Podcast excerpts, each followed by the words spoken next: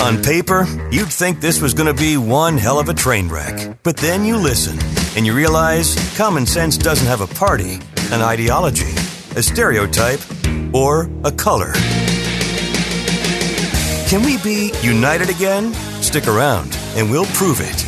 This is Doc and the Block. Good morning, everybody. Welcome to another episode of the Doc and the Block podcast. I'm sitting here with the world's greatest NFL running back, Verron Haynes. What's up, V? Good morning. Good morning. Good morning. So I had a great week. I'm excited about our guests, but more importantly, it was your wife's birthday. So happy belated birthday yep. to Alyssa yesterday. You know, she turned 21 again. So, you know, much love to her. Sending all yeah, the she definitely is not excited about birthdays anymore. Uh, none of us are, but but uh, yeah, it was a good time. Uh, we just had a little family time yesterday. Uh, the little one uh, didn't come through with a gift and was starting to give excuses about how hard she is to shop for, and uh, Alyssa gave her a hard time about that. So. So, so hold on before we move on to our guests. So, Sid has some extraordinary stuff coming up. And, you know, for all our viewers, you know, we're not just making this things up as we come along, come on every week. We actually live this and Doc has some exciting news to share and how she's he's going to deal with it, how Sydney's dealing with it. And, you know, we got to coax everyone through. It's not just you guys that we're trying to. Yeah. Appease. Sydney's got her Georgia honors program finals for her singing. So I'm not exactly sure how the competition works, but they started out with like 3,500 applicants. Um, and they just kept cutting down, cutting down. And now they're down to the final eight. They're going to pick four. So she's going down with her mom uh, today, tomorrow morning at 10 a.m. She's got her interview and audition and all that kind of stuff. So she's nervous about it. She's been working hard practicing. And, you know, I'm telling her, like, as we talk about on this show all the time, it's just another opportunity. Uh, go out and do your best. And Absolutely. if things work out, that's awesome. And if they don't, you, you know, you move on to the next thing. You learn from it and you move on. Speaking, speaking Correct. of moving on, we have an amazing guest today. Uh, Nicole Hill is a registered nurse. She's been so for 18 years. And uh, now she has her own business uh, focused on wellness. Nicole, welcome to the show. Thank you. Thank you for having me. We really appreciate you being part of the Big Timers uh, group here in the Doc and the Block podcast. And you have an amazing story, and your your road is you're still in the middle of the road. You're on the way up. You still got things going on but you've also accomplished a lot uh, in your life, and we'd love to hear about it. Tell us, tell us your story. Yes. So um, first, I'm, I'm going to do a little correction. Um, registered nurse for 22 years. 22 so, years. You know, 22. yes. Boom. You don't look old enough. we like that. You don't look old enough to have been a nurse for 22 years. Absolutely. I started when I was 22, so mm. that may be giving my age away, but yeah. hey, listen, they need calculators today to do those math. So don't worry about it. You're good. So, yeah, so just a little bit about my story. I come from a small town in South Georgia, population maybe about 2,000. Um, and you don't see a lot going on there in that small town. So growing up, you know, I didn't see people like me, entrepreneurs and people getting out starting their businesses. You saw a lot of factory workers and things like that. And, you know, I saw my parents. I was raised by my grandmother who did not know how to read or write, but somehow she taught us how to read and write. Like, I, I don't understand that. But, um, coming from that, that type of family, you don't, you don't think you can make it out, right? I attended a small school. My graduating class was about 98 people. Um, and I was in the top of my class. I was pretty smart. I got my work. Um, but when you think about the the population there and the students that you see, um, it's just not, it's just not a lot. So I always had these high hopes and dreams. I, I think I was just different, and I dreamed of the big city, the bright lights, and I knew that one day I would do something different. And not downing or knocking anything or how people are raised where I come from or what you know, they have chosen, like, I applaud all of them, but it just wasn't for me. Um, so early on in my career, I went to college, I, I finished nursing school. I was like, okay, I'm going to move to Atlanta because there's more opportunities there. And then around age 24, I ended up getting pregnant, right?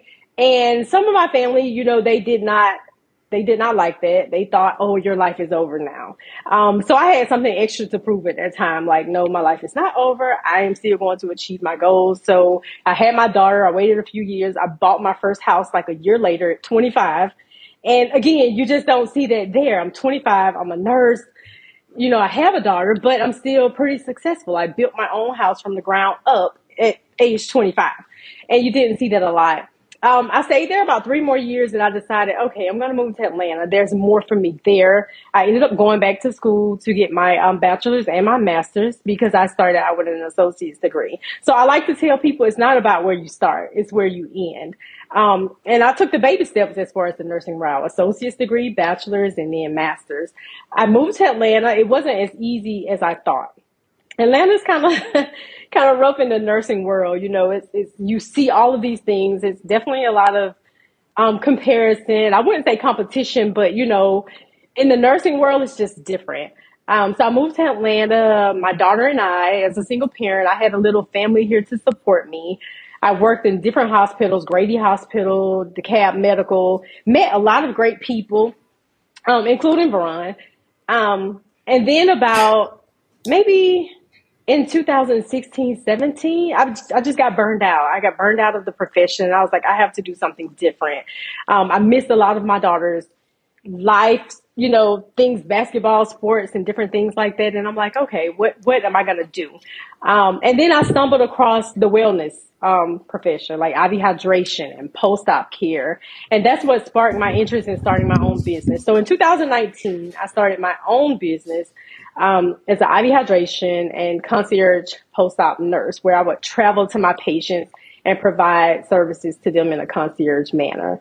Um, moving forward years later, now we have a location in Johns Creek, and we're also concierge still, and we also teach other nurses how to start their businesses because face it, in nursing school they don't teach us that. They just teach us to do what we do at the bedside and be complacent with that. So my I call myself a nurse disruptor. I'm here to disrupt the whole profession of nursing and show people that there's something different out there other than bedside nursing. So that's my story in a gist. So there's a lot to unpack there. One of the things that comes up on our show a lot is people saying, "Well, I don't have the ability to do the things that you did because we didn't have money." So I'm assuming you came from lots of money because you have all this education. So clearly uh, that that's what uh, paved the road for that. How did you uh, How did you first of all get focused on wanting to be a nurse? What gave you direction about it, and then how did you go about doing it? So the it was there was two focuses on wanting to be a nurse. One I had a teacher in high school who was a nurse and she was my health occupations teacher. And she always pushed, you're going to be a nurse. You're going to be a nurse. And I'm like, no, no, I'm not. Um, and for my high school graduation, that's what she bought me, my first stethoscope, blood pressure cuff. So it was truly having that mentor, um, in her that propelled me. Another thing is that when I was 16, my mom had my baby brother. She had an aneurysm. Um, and then she was in ICU you know, for about a month or so and in the hospital for a while recovering from that. And thank God she made it. But I just thought like, those doctors, those nurses saved my mom. Like I have to go into a profession where I can help save people as well because if it wasn't for them, I wouldn't have my mom. That's what those are the two things that pretty much propelled me into the nursing profession. As far as oh, so Nicole, oh sorry. Go ahead. Just, as far as to answer his other question Finish. about like, oh, having a lot of money though. As I mentioned, I was raised by my grandmother, um, who lived on a fixed income. And you know, we lived in a housing authority community. Now my parents, even though they didn't raise me, they were active as far as supporting where they could. You know, my grandmother didn't work. She had 11 kids. Um, so they would help support her and us, myself and my brother financially but yeah, there was not a lot of money. So I had to figure out how to make it and, and I did. I worked. I I got my first job at 16. I started doing hair in my grandmother's living room at 14. And I just kind of hustled my way through it and I made it happen. Yeah, I mean, so Nicole, I have been in your neck of the woods a few times. My friend Charles Grant, a former teammate of mine uh, at Georgia, and Super Bowl winner for the New Orleans Saints, right? As you well know, your your your kid, big brother, big big big brother. Uh, Charles uh, is a friend of the program, a friend of Scott and I, so we play a lot of golf. But you, that area has like one traffic light, so your mentors. I want to know what were you attached to right? That mentored you to give you direction and your focus. I know you say your grandmother raised you and gave you, but day to day, if I'm a kid in that kind of community, what do I do to keep on the straight and narrow? Um, hmm, that's a good question. So for me, I like I said, there was something about me, something in me that I just could not let die down. There was a passion in me to do better, to do more. My parents, even though they did what they did, my grandmother did what she did, they always pushed it. They wanted more for me. They wanted me to do better than they did, right? So I felt like I had something to prove. I have to do better than they did. My mom had me at 16 years old.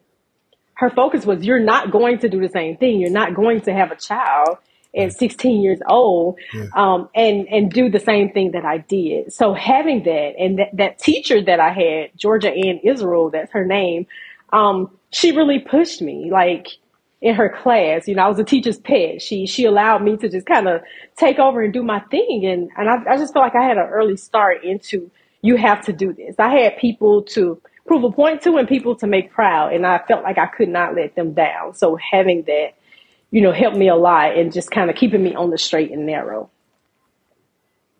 Nicole, nice. what would you say were some of your biggest obstacles when you were younger, like when you were in middle middle school? What were the things that uh, could have got you into big trouble, or maybe did get you in big trouble that you were able to overcome? Um, hanging out with the wrong people that could have definitely got me into to more tr- or to trouble because I didn't really get in trouble. Um, but that was a big thing. Like I said, it wasn't a lot going on there, so trouble was easy to find because, as Ron mentioned, we have one traffic light. You know, there's no mall or back then there weren't any like restaurants. We didn't get things until I was older, like a Hardee's or um, and that's probably like the only main thing that we had, you know, two grocery stores, a convenience store. So it was just like hanging out. And we had this street called the, the top road. It was an area that everybody would hang out in. And, you know, I could have potentially got into trouble and, you know, getting pregnant at an early age because it just wasn't a lot going on. And you saw that a lot. Um, you know, some of my friends got pregnant earlier. They're all, thank God, successful now. They're RNs, they're principals, you know, but there was that those troubles to get into, but luckily, you know, right. I didn't fall short to it. I just kept pushing and pushing because I knew I wanted more. Some of the repeated successful stories that we mm-hmm. have on the show with our guests are are you know faith is a big component. What would you say has been your faith and how has that guided you throughout your journey? My faith, oh gosh, I, I have like unwavering faith, and no matter what I go through, I push through. Um, and I've always been like that. Like nursing school, nursing school wasn't easy for me. Um, going through it because I, I worked multiple jobs, you know, just put, putting myself through school. So there was no excuse that, oh, there wasn't money to pay for it. Or there wasn't gas money to get to school. Like I knew I had to do it. My parents would support me and my grandmother would support me as best they could. But when they couldn't, you know, I had to make it happen. So even in nursing school, you know, I was told like at one point I had a C average in a class and I went to my um, counselor and she was like, well, perhaps nursing isn't for you. Maybe you should be a CNA or medical assistant. And you know, again, I don't like when people tell me or try to try to down me. So I'm like, no, I'm not going to be a CNA or a medical assistant. Nothing wrong with it, but that's not my journey. That's not my story. So even there, I had to persevere through that pull myself out. You know, I, I dropped the class and I just kind of went back. So even nursing school wasn't a straight shot for me. When I graduated nursing school, the first time I took my exam, I failed it. You know, a lot of people may not know that. They're thinking, oh, it's just so easy. It wasn't. I was a smart, you know, student. I graduated with A's and B's from high school. However, it was a struggle getting through the program, but I, I made it happen and I didn't let failure or anything like that stop me. That's awesome. That's, That's an, awesome. That's and, an important and, and point when you, you uh, when you're going through your life is you'll have people, and I know Verron's had this experience as well. You have people that are sort of tangentially in your life, whether it be a counselor or a teacher or a coach or something, and they'll tell you that you can't do something. And it's important to not listen to these people, you know? And that is not to say that you're so arrogant that you don't listen to advice from people or you take it all in. But, you know, I remember going to the University of Hawaii and talking to one of the uh, doctors there that was um, high up in the medical school there. And he just looked at me and said, You don't have what it takes to be a doctor. I mean, just like that, punched me in the face. And I just remember thinking, like, okay, well, then this is not my place to get help. Uh, because obviously this guy doesn't see anything in me uh, and I didn't let it discourage right. me. And, that, and that's not to say that I wasn't discouraged, right? We all have those feelings of uh, doubt or, uh, you know, concerns like maybe, maybe I don't have it, but I didn't let it stop me. And, you know, I figured out another way around. And that's kind of a key point here is that you always got to figure out a way to put one foot in front of the other, no matter what you're going through and understanding that you know life is just a series of competitions you know we compete for everything you compete for jobs you compete to get into school. You compete for your husband or your wife in the future. I mean, life is competition and learning how to deal with that stuff is really important and normal and natural. It's kind of like when my kids talk to me about having anxiety, like it's something abnormal. Everybody has anxiety. That's like a normal feeling. Like I still have anxiety all the time. I do a tough surgery or whatever, and that anxiety keeps me focused. It keeps me awake. It keeps me alert. And, you know, there's a reason for it. And if you view those feelings as something normal and that you're supposed to be having instead of some kind of disease that you have, you're going to be better able to function in this world. And, you know, my daughter going through this GHP thing this weekend, you know, God, God, I hope she does well. I'm praying for it and everything. But if it doesn't work out, you know, it's like, okay, didn't happen for you. And there's a million reasons why that could be focus on yourself. What can you do to make yourself better the next time? And then you go on to the next thing and don't let it discourage you. You can never let it uh, keep you down. I also hear a lot of times from people like, well, I don't have the money to do that. And I always think about how odd that sounds to me because I didn't have any money either when I graduated from college. I was done, but I wanted to go to medical school and I just figured out a way to go get scholarships and borrow the money um, when I was going through school, you know, I understood that I was incurring a debt that I was going to have to pay back at some point. So I was kind of aware that, you know, you know, I'm going to pay this money back someday.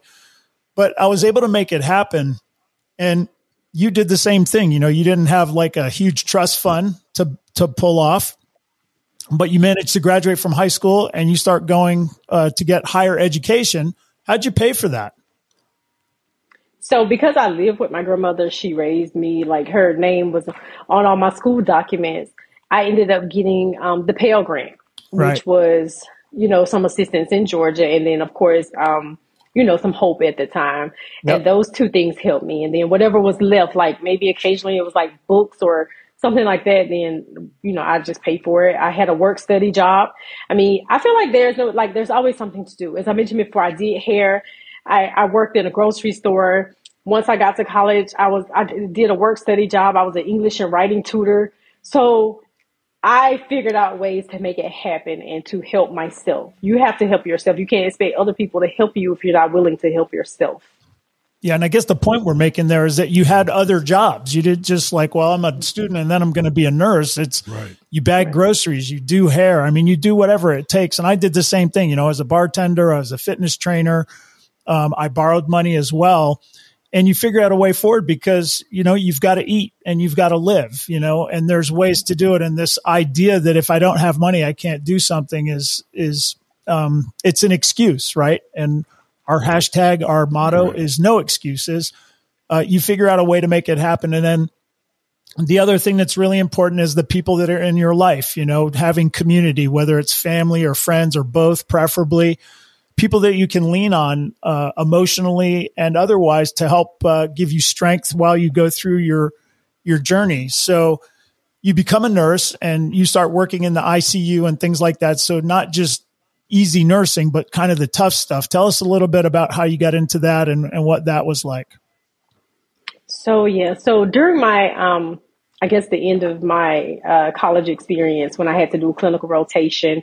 I did it at a hospital in Thomasville, Georgia, which is not far from maybe like 45 minutes or so where I grew up in. And they really liked me. So they kind of, you know, they brought me in, they nurtured me, they, they helped me a lot. And so as I neared graduation, they asked me, did I want a job? And they um, offered me a job. And because I had already been there, they saw my work ethic and they saw, you know, how much I wanted this. They ended up grooming me. And that was my first nursing job, which was a step down ICU um, in Thomasville, Georgia. And that's kind of how, you know, that was just like the first step because prior to that, I had never worked in a hospital. No time during school did I work as a CNA or secretary or anything like that. I had outside odd jobs. And then once I got my nursing job, it was my first step, you know, into a hospital. You strike me all the time as a overachiever. You know, you won't let anyone knock you off your pedestal. Being black in this field, you know, you'll see some people say, ah, they didn't want me because I was race because they was racist.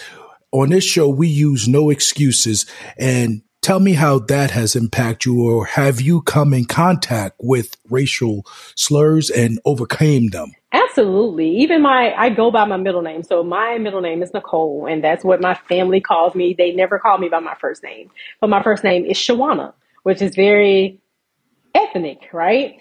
Um, so when I filled mm-hmm. out my first applications and things like that, like that name popped up, and even though I didn't want to use it, I was scared back then. I was like, I didn't want to tell them, oh, don't call me that. Call me Nicole. So I just kind of went with it. It never stopped me from applying or thinking, oh, they're not going to hire me because my name sounds too black or anything like that. Like I just kept going. Like there was no such thing to me. During my nursing career, of course, I did um, encounter racisms and different things. Like as a nurse in Atlanta, I had my first contract in Forsyth Cumming, Georgia. And you know, back in the day, it was known as a um, racist city, but I didn't let it stop me. I didn't. They were like, "Oh, you're the only black woman here." Okay, that's fine. I, I can do a good job at what I do, so it's not going to stop me because I'm the only right. black nurse here. Like I'm gonna come here, do what I need to do, and even as far as the patients, I would, you know, encounter racial slurs, and I just smile and keep going. See, and that's one of the things that we kind of preach on this program is like, if you focus on that, that's all you will encounter, right? But your energy was so directed in elsewhere. And yeah, it's going to happen. It's going to come up. Obstacles are going to be in, in your way, but you overcome them by just becoming, uh, not letting yourself be susceptible to getting locked into that bubble, right? And thinking all that is is negative energy there and transitioning your negative energy upon just that focal point. So Scott, Scott, uh, you know, he talks about it all the time about, you know, where, where you're looking is what you're going to find. and, and, and I find it very interesting all the time that what it, it, it's a hundred percent right. What you see, what you seek is what you're going to get. I yeah, so I wholeheartedly agree. Yeah, yeah, I mean, it's kind of like if you're always looking for people to be against you and people to find the worst in you and, you know, people to hate on you, well, you're going to find that because you're going to, that's what you're going to see. But if you're focusing on people to be positive energy in your life, to be helpful to you, you're going to find that, you know, and it's kind of, we all, when we all go through this life, it doesn't matter what color you are, it doesn't matter what race, what creed, what, religion, you're going to find people that just don't mesh with you. They just don't like you. You know, my daughter's kind of going through a situation like that with her theater teacher. Just for whatever reason, my daughter's like the best singer in the school, but just can't get a part. And it's like I have to tell her, like, sometimes that's just the way it is, you know, and you just have to find a way around it, but don't let it define you.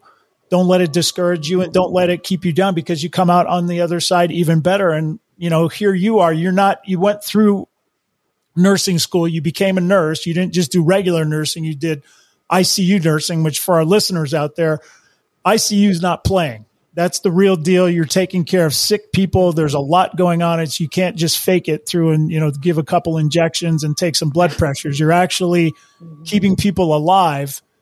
And so it's tough stuff. You have to know what you're doing. It takes experience. It takes a proper temperament so that you don't get flustered under pressure because when things start happening, you know, you can't go to pieces. You have to be clear thinking and all that. So you go through that and then you say, you know what? I want to do my own business. Talk to us about how you made that transfer to the next thing. Okay. So, um, as I mentioned, I work, I contracted myself out. I was at Grady Hospital. I was a bit burned out. I left there and I started contracting myself through uh, a company who um, staffs outpatient surgery centers such as yours.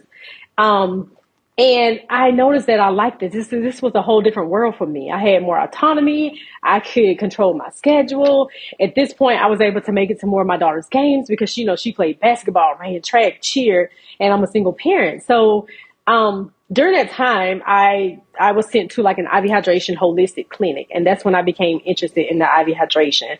So I just started doing research. I took a training. Um, I found a medical director you know, I had to control, even that wasn't easy. I was a nurse, but I'm still a single parent and I have all these bills on my own. And then when you think about a business, it's not cheap. You know, it costs money to get lawyers and different things like that and, and, and, you know, incorporate your business. So even at that time, I had to do what I had to do. I had to save money. You know, I had to even call on my mom, like, mom, look, this lawyer is costing me $5,000. Can you, can you help me pay half? Like, I'll give it back. Um, I didn't have again, I didn't make excuses, and I hear that a lot. So uh, moving forward, I got everything started. I incorporated the business in December 2019. Shortly after March 2020, COVID hit. So it's like, okay, what do I do now? I have this new business that's, you know, just getting off the ground or not even really off the ground. What do I do? Um, and so the outpatient surgery centers that I was working in, I was still doing that, but they started canceling cases because these, you know, cases weren't like cases that needed to be done. They were elective cases. So I'm like, okay, what am I going to do? Like, I'm not getting my hours. So I went to New York. I went to New York um, during the pandemic and I stayed there for almost four months. Um, you know, during the beginning of the pandemic. So I came back home and I'm like, okay, I'm going to work my business. Some, you know, people were getting sick, so they needed immunity drips. And I felt like I was the, you know, person to give them that. Um, so for that next year, I just kind of went back and forth, like New York, Texas. Um, then April 21, I said, okay, Nicole, you have to take this business serious. So I came back home from Texas. I went full force with my business. I did not go back to the contracted jobs that I had. I'm like, okay, I just, I have to make this business work. And that's kind of what I've done since then. Um, I still highlight occasionally at surgery centers and pick up PRN shifts, but for the most part, I'm doing that business right now. And and there were some That's awesome. During that time, a lot of people would ask me, How did you get started? What did you do? So I started teaching other nurses because I've done so much research and I'm always taking classes. I hired business coaches and, and different things to help me propel myself because I feel like you no matter how big you think you are or how much you do, I feel like you always need some type of mentoring or coaching, you know, or someone constantly to help you move to the next level. Um, so I started teaching other nurses and what I find a lot with some people is that it's excuses. They say, well, I don't have a lot of money to start. And then I think about myself. I didn't have a lot of money to start too. I didn't have all this money saved up to, to start this business, but I still made it happen. So I was still in that no excuses mentality.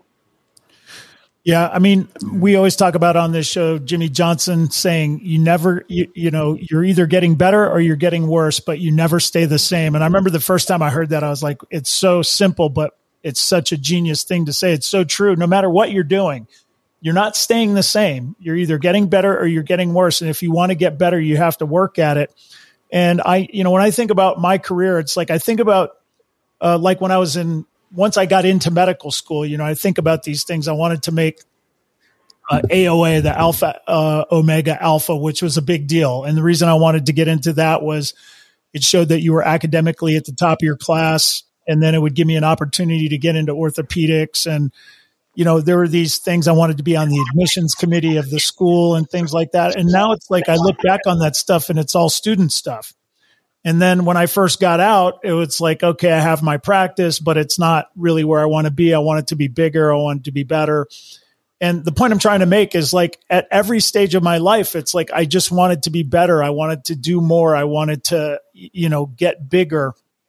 And by bigger, I don't just mean like a bigger practice, but just have my hand in more things, you know? And so like now I have a big practice. I have, uh, you know, lots of employees, but we do a lot of charity work through the Big Timers Foundation and the Doc and the Block podcast. And it's like, I just feel like I'm called to do more. And when I was, you know, I struggle with my business. How do I get bigger? How do I run it better? I went and found somebody who's bigger at business than me and started asking uh, their advice. And so they start telling me, you know, I need you to read these books and I need you to do these different things. And so I started doing it. And I had this thought in my head. It's like, man, I think I'm working hard and I think I'm doing all this stuff. And when you read about what other successful people have done, I realize like I'm not doing nearly enough. I have to do even more. And that's kind of the thing in this life is understanding that you never get to the finish line, right? As long as we're in this game of life, you're constantly training, you're constantly trying to get better, you are constantly making relationships, and you have to just reevaluate what you're doing, you know. And sometimes when things aren't going your way, maybe the self reflection is I'm not working as hard as I should. I'm not getting up as early as I should. I'm not maintaining the relationships the way that I should. And it's always kind of a good motivation to kind of have people in your life that are important, you know, the people that surround you that can tell you, uh, hey, you're you're a good version of yourself, or you're not such a good version of yourself. And I have a lot of that in my life, and I'm finding that in all of our big timers. You know, they have kind of the same sort of situation, but it's this underlying habit of wanting more, wanting to do better, wanting to learn more, wanting to expand. You know, you obviously have that. So, Nicole, well, let me tell you, Scott. Let me tell you, Scott. Not only does she have that, she's employing that on her daughter too, because her daughter has a hair cloth, a hairline, and uh, well, well, let me let me let me let you do the introduction and and and and, and set that up. You, But you have instilled to the next generation good work ethics, which I applaud right. you for. Right. So Absolutely. So you know, although my daughter, you know, she has her, she's in college, she attends the University of Alabama, and she, you know, has her path of what she wants to do. She's a biology major.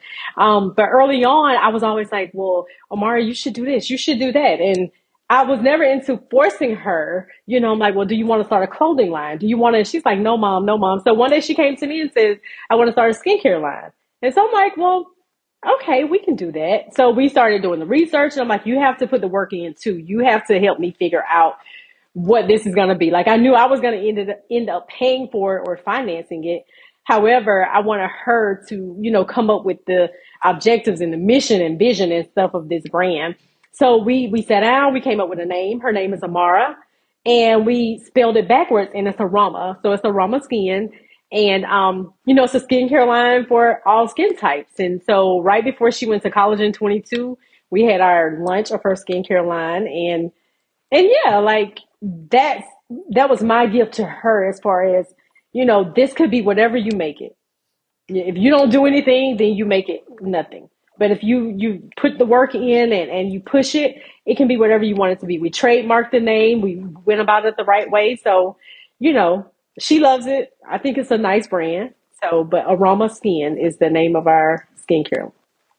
Yeah, that's that's uh, that's so important. You didn't just mm-hmm. use the excuse that you were young because I had a uh, my first child was when I was a sophomore in college myself, so I was mm-hmm. young to the average community and world, but I didn't let that stop me. I used that as a motivation to kind of get better and know that I have a dependent now. So I can't use the excuse of I'm tired or, or, or, or I can't.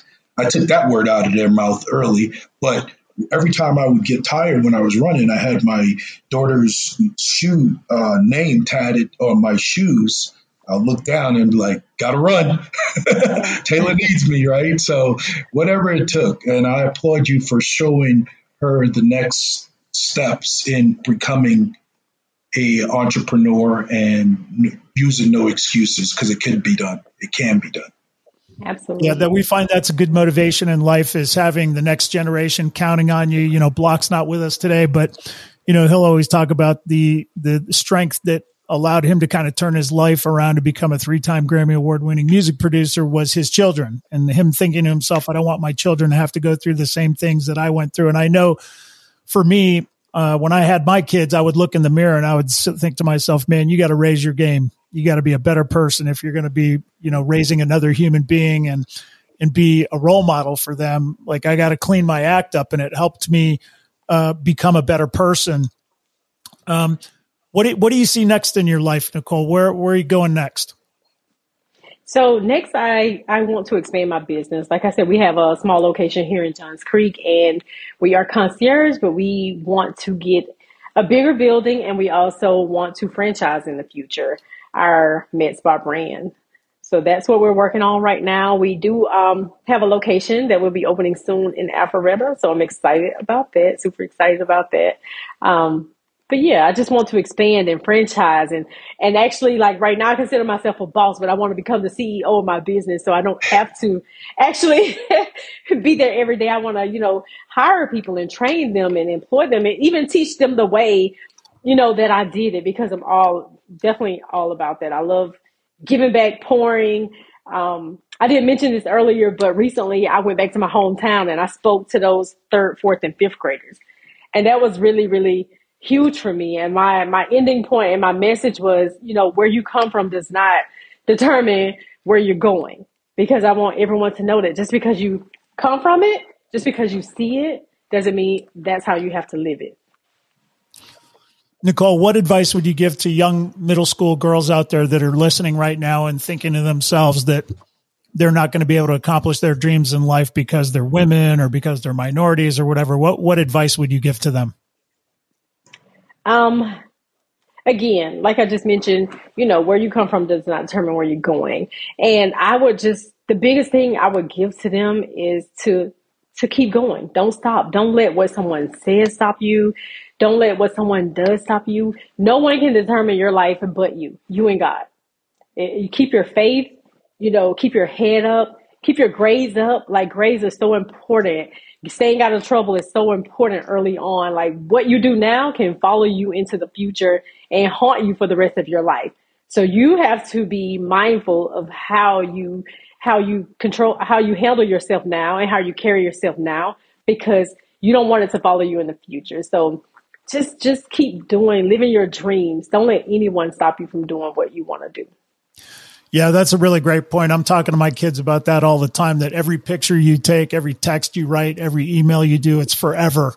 And if you don't want that picture or that text or that email to be out in the world for eternity, then don't write it, you know, and don't take that picture and don't send that text uh, because, you know, I can't even imagine what my life would be like if they'd have had that stuff around when I was young oh, and dumb. hundred percent, Scott. And, the uh, decisions you make today will yeah. affect you tomorrow, whether good or bad. Yeah, that's what I always tell. And no matter what uh, mistake you make, you can kids. always come back from it. No, no doubt yeah. about it. I mean, we all make mistakes, especially when you right. talk about getting good grades. I did not have good grades out of high school or college, and I got away with it out of high school because I played sports, so they got me into college. But it wasn't until I graduated from college that I realized I didn't have the grades to get into medical school. And so I had to go back to graduate school and I had to work hard and I eventually got into med school. And it's funny the way God works. I was so, the journey that I had to take to get into med school after not having good grades out of college was so long and so arduous at the time I felt that way and, uh, you know, the idea that I maybe might not have got into medical school, I was like, now that I've gotten this chance again, I'm never letting that happen again. And so I got the best grades when I was in medical school. That's why I always joke with my kids. The best grades I ever got were when I was in medical school. And uh, it was because I had experienced what life is like when you don't have good grades. And it's not that those problems are insurmountable, but they definitely create headaches that you're going to have to deal with. So obviously, the better you do early, it gives you more options and opportunities down the road. Uh, Not only that, Scott, but you worked for it. Isn't it a self accomplishment and a fulfilling feeling? And now you don't. Now you want to protect it, right? You worked for those grades after school, so now you you, you don't want to go back to what you did before and you know you worked hard to get so those A's and B's. You you guys know exactly what I'm talking about the contentment. Like I ta- I think about my life right now and how content I am because I failed, I persevered and I achieved. And it's not like it's nothing about like what anybody thinks about me. You know what I mean? It's not like my name's in the newspaper or anything like that, but I know in here like yeah. I overcame and it gives me a sense yeah. of contentment in pride in myself. And I don't mean pride in a sinful way, but just, you know, I was able to survive, you know, and there, there's a certain uh, confidence that you get going through the rest of your life when you go through that. You know what it's like to be on the bench, right? And not getting your yeah. opportunity. And then once you get your moment to shine, and then you, you know, next thing you know, it's the Super Bowl. And yeah. it's not an easy road, you know, and it's not guaranteed. And that's what I would really love to convey to kids now is don't get discouraged because whatever you're going through right now, whatever failures you're going through right now, whatever discouragements you're having one day, if you keep persevering, if you keep working hard, if you keep your head down and doing the right things, eventually you will achieve.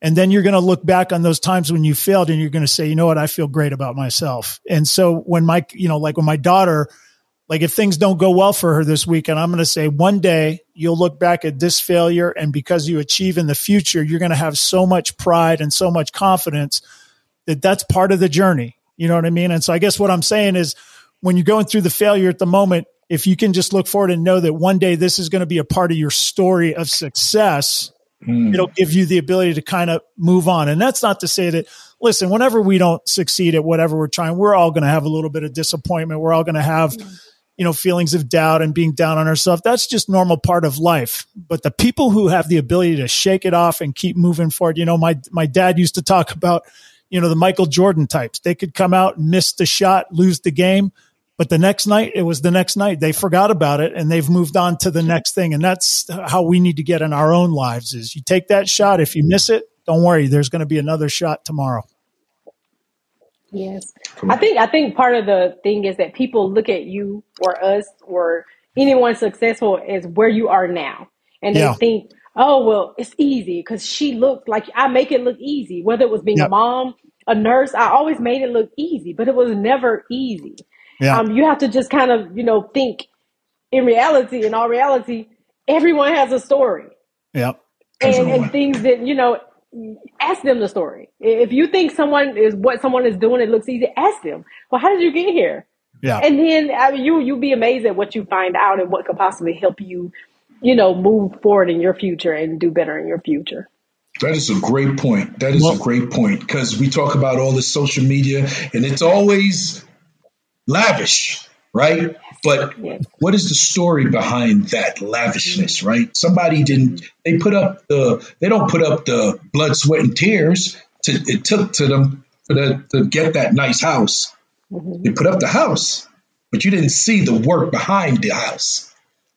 Right. Well, that's what the doc, that's what the Doc and the Block podcast is all about. Is we're going to keep putting people up here so that you can see the story behind the story. Nothing is a smooth road to success there's potholes along the way, but if you engage in the right behaviors, honesty, integrity, accountability, perseverance, courage, being a good teammate and never quitting and no excuses, eventually you're going to find your way to success. Nicole, you're a huge big timer. Thank you so much for being a part Thank of the show. Where can our you listeners officially a big timer?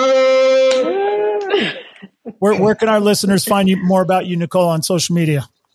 Um, you can find me on Instagram at reset, R E S E T, wellness bar underscore, or you can also find me on Facebook, reset wellness bar. Awesome. Thanks so much for being a part of the show. Thank We're going to look you. forward to talking to you some more in the future. Verron, Absolutely. see you, buddy. Have a great weekend. Have a great weekend. You do the same, everyone. Be blessed. Everybody catch us on bigtimers.org. That's big-timers.org. We'll see you all next week. Everybody have a great weekend.